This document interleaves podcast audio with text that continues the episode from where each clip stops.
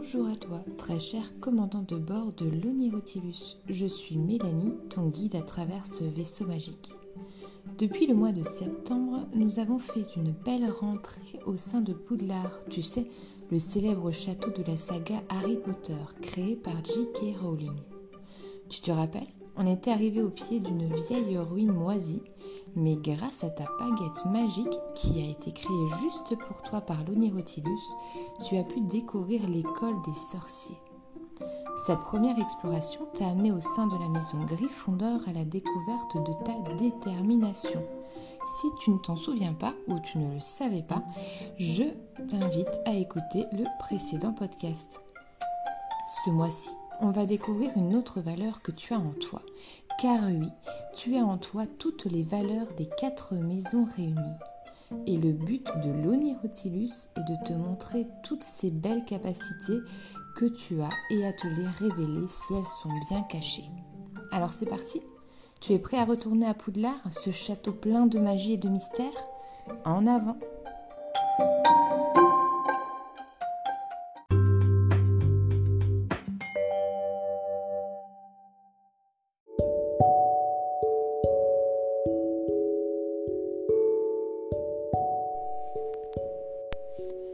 Prends place dans le vaisseau magique, dans ta place de commandant de bord. Retrouve ton doux et confortable fauteuil de la couleur que tu as choisi. Installe-toi bien. Sens la matière sous ton dos. Tes pieds flottent et ne touchent peut-être pas le sol. L'essentiel, c'est que tu sois à l'aise dans ton superbe fauteuil tout moelleux de chef à bord. Tu as peut-être devant toi tout un tas de boutons de toutes les couleurs ou peut-être juste une manette pour le diriger. Ça peut ressembler à une manette de jeu vidéo, hein. c'est toi qui décides. Ce que tu imagines dans l'Onirotilus, ça se dessine. C'est magique.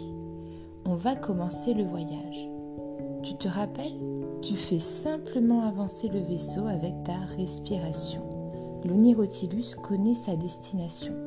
Laisse-toi tout simplement porter. Tu vas te détendre et prendre une grande inspiration et souffler doucement. Tu inspires et tu expires. Et tu sens tout doucement tes muscles se détendre au fur et à mesure de ta respiration. Lentement. Inspire et expire. N'oublie pas, jamais de courtes respirations au risque de faire du surplace à l'onirotilus. De longues inspirations et tu souffles. Très bien. Tu peux regarder autour de toi. Bien installé dans le fauteuil du vaisseau magique, tu vois défiler des paysages, des endroits merveilleux. Tu as une énorme vitre devant toi qui te fait voir tout autour de toi. Tu vois la cime des arbres, le soleil qui se reflète sur les feuilles, des couleurs d'automne chatoyantes, rouge, jaune, brun, vert. Tu respires tranquillement. Tu passes à travers les nuages et tu te rappelles de la petite trappe magique qui te permet de les toucher. Sensation tout doux comme du coton ou de la vapeur d'eau, c'est toi qui ressens ça grâce à la magie du vaisseau. Tu vois à tes pieds les fameuses eaux du lac. Tu te rappelles que c'est celui qui est à côté de Poudlard. On est bientôt arrivé. Tu retrouves toujours autant de magie à découvrir l'étendue de ces eaux où le soleil fait refléter ses rayons. L'Onirotilus amorce doucement sa descente. Tu viens de débarquer. Il n'y a plus les ruines moisies de la dernière fois, tu te retrouves directement devant le château. Et oui, tu fais partie de la maison maintenant. Le vaisseau se pose et toi, tu te rends compte que tu es habillé d'une cape de sorcier noir et d'une petite cravate rouge et jaune aux couleurs de la maison Gryffondor. Et dans ta poche intérieure de la cape, car oui, regarde bien, il y a une poche intérieure. Tu as ta baguette à toi, prêt à rentrer dans le château et à rendre visite aux élèves de Poudlard. Merci le Nirotilus.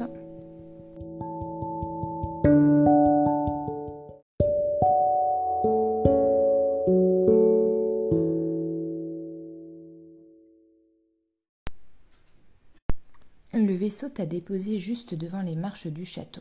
Les portes s'ouvrent toutes seules à ta venue. Elles ont senti l'aura magique qui t'accompagne. Tu vas te diriger dans la grande salle. On va à la recherche de Gabrielle de la Cour. Est-ce que tu te rappelles? C'est elle qui est chargée de te faire explorer le château durant toute cette saison octonale de Gryffondor. Une fois dans le hall de l'école, tu te diriges sur ta droite. La grande salle est la principale pièce commune de l'école. C'est la plus grande pièce du château. Lorsque tu y entres, tu découvres quatre immenses tables tout en longueur. C'est là où les élèves prennent leur repas. Il y a plein de hiboux qui volent. Ça doit être l'heure du courrier. Car oui, les sorciers s'écrivent des messages par hibou. Ils n'ont pas de téléphone portable. Mais tu peux aller les voir et leur demander s'ils connaissent cette invention moldue. Moldu, ça veut dire non magique. Il y a beaucoup d'agitation et de bruit, mais tu ressens beaucoup de joie, la joie des élèves de se retrouver ensemble au sein de cette école. Au fond de la pièce, tu vois une grande table, c'est celle des professeurs. Tu reconnais au loin Minerva McGonagall que tu as aperçue le mois dernier juste avant la cérémonie de répartition des élèves de première année dans leur maison. C'est aussi la directrice de la maison Gryffondor. Elle te fait un petit signe amical de la tête. De chaque côté, tu tournes la tête et tu vois de longues fenêtres qui laissent entrer le soleil et parfument la pièce d'une atmosphère chaleureuse. Et tu lèves la tête au ciel et tu vois le plafond. Un plafond avec des bougies volantes et un ciel bleu parsemé de quelques nuages. Le ciel de dehors est dans la pièce. Magique. Les quatre tables sont réparties par maison. Tu cherches des yeux Gabriel et tu vois une jeune fille blonde qui te fait de grands signes. C'est elle. Elle se dirige vers toi et au moment où elle s'apprête à te dire bonjour, quelqu'un crie dans la salle Une beuglante Une beuglante Interloqué, tu regardes Gabriel prêt à lui demander Mais qu'est-ce que c'est? Elle te dit Chut et met le doigt sur sa bouche. Effectivement, il y a à ce moment-là un grand silence. Tous les regards sont tournés vers un garçon de d'or. Devant lui se trouve une lettre rouge vif qui sautillait prête à exploser. Il décachette l'enveloppe et la lettre se met à lui hurler dessus. Tu ne comprends pas tout. Peut-être il y a des gros mots, mais ça crie très fort. Le hurlement emplit tellement la pièce et résonne que c'est presque inaudible pour toi. Une fois le sermon terminé, la lettre rouge tombe doucement sur la table. Le bruit de la grande salle revient peu à peu, et l'élève de Gryffondor est sorti en courant. Là, tu regardes Gabriel avec un regard plein d'interrogations. Ça s'appelle une beuglante. En gros, c'est une lettre que tu envoies quand tu es super énervé ou que tu reçois quand tu as fait une grosse bêtise, du style voler la voiture volante de ton père pour aller à Poudlard. Ça te permet de crier son contenu à son destinataire, à défaut de ne pouvoir le faire en face. Tu lui demandes mais pourquoi l'a-t-il ouvert s'il savait qu'il allait se faire crier dessus devant tout le monde en plus? Gabriel te répond que c'est parce qu'il avait peur qu'elle lui explose dessus. C'est la peur qui lui a donné le courage de l'ouvrir, car il avait peur de se faire exploser au visage. Peur et courage sont étroitement liés. Et d'ailleurs, ça tombe vachement bien que tu aies pu assister à une beuglante, car la valeur de la maison Gryffondor à l'honneur ce mois-ci, c'est le courage. Gabriel t'entraîne dans les couloirs du château. Vous prenez un escalier et tout d'un coup il se met à bouger. Quelle sensation surprenante.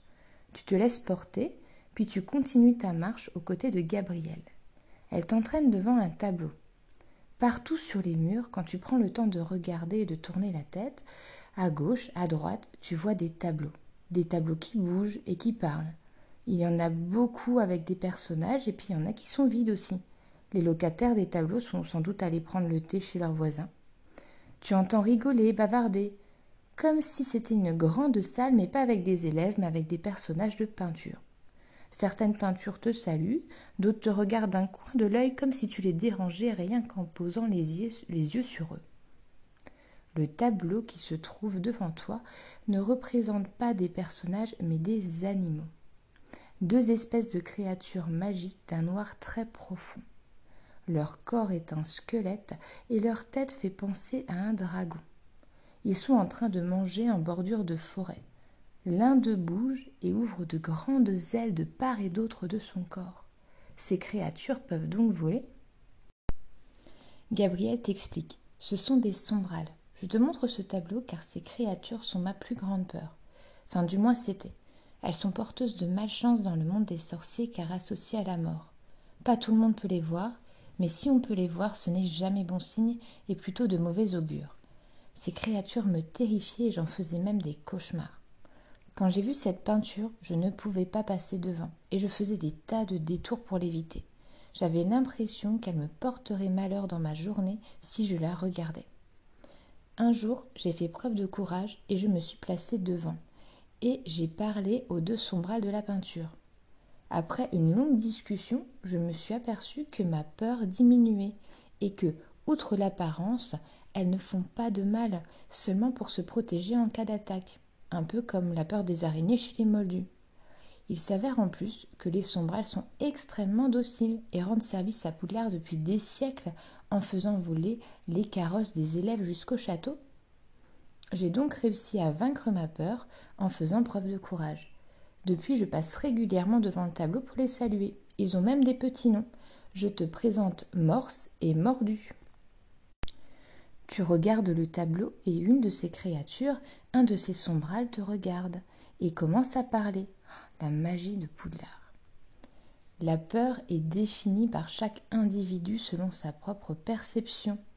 Nous, les sombrales, on ne te fait pas peur. Mais peut-être as-tu peur de quelque chose d'autre. La peur peut être commune aussi. La peur d'un nom, à la triste époque de Lord Voldemort, par exemple la peur d'une simple image, d'un simple sortilège. À la vue d'une image dans le ciel, on savait qu'il se passait de terribles choses, et cela crée la peur. La peur pour gouverner. Mais des sorciers courageux, il y en a existé. Ils ont vaincu leur peur et ont trouvé le courage pour affronter le terrible sorcier. Il faut réussir à affronter les difficultés et à ne pas se décourager par l'adversité. L'autre sombrelle s'approche de toi un moldu connu au nom de Paolo Coelho a dit La peur n'est pas un signe de lâcheté, c'est elle qui permet d'agir avec bravoure et dignité dans certaines circonstances.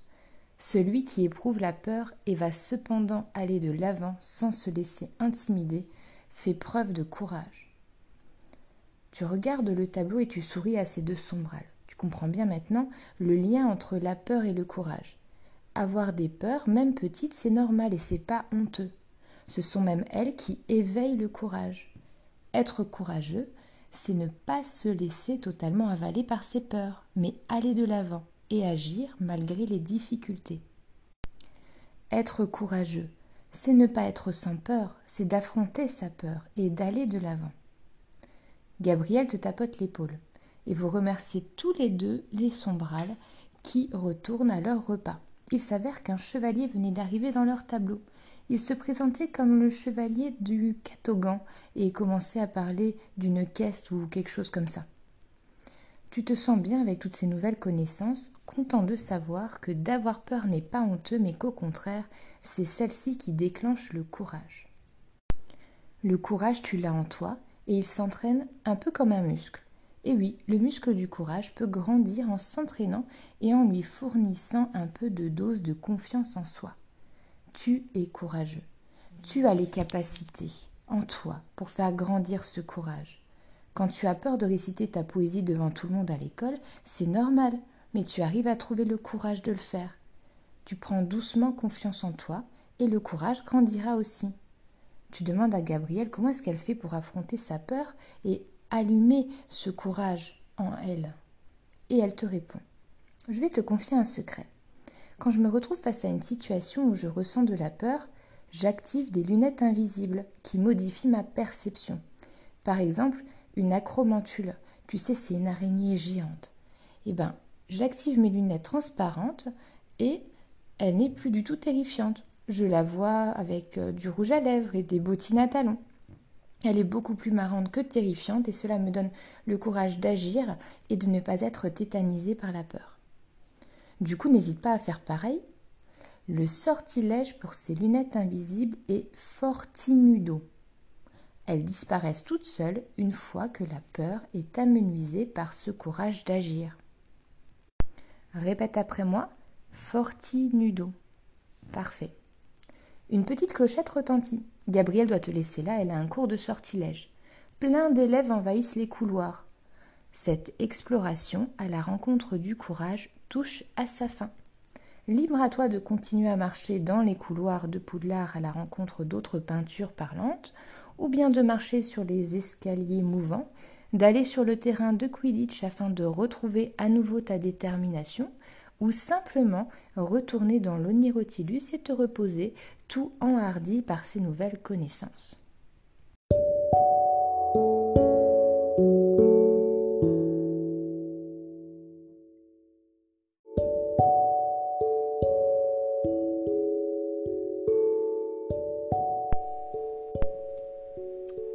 Quant à moi, je vais te laisser ici en espérant que cette exploration t'a plu, petit sorcier ou sorcière plein de courage que tu es. A bientôt pour une nouvelle exploration au sein de l'Onirotilus, dernier mois dans la maison Gryffondor.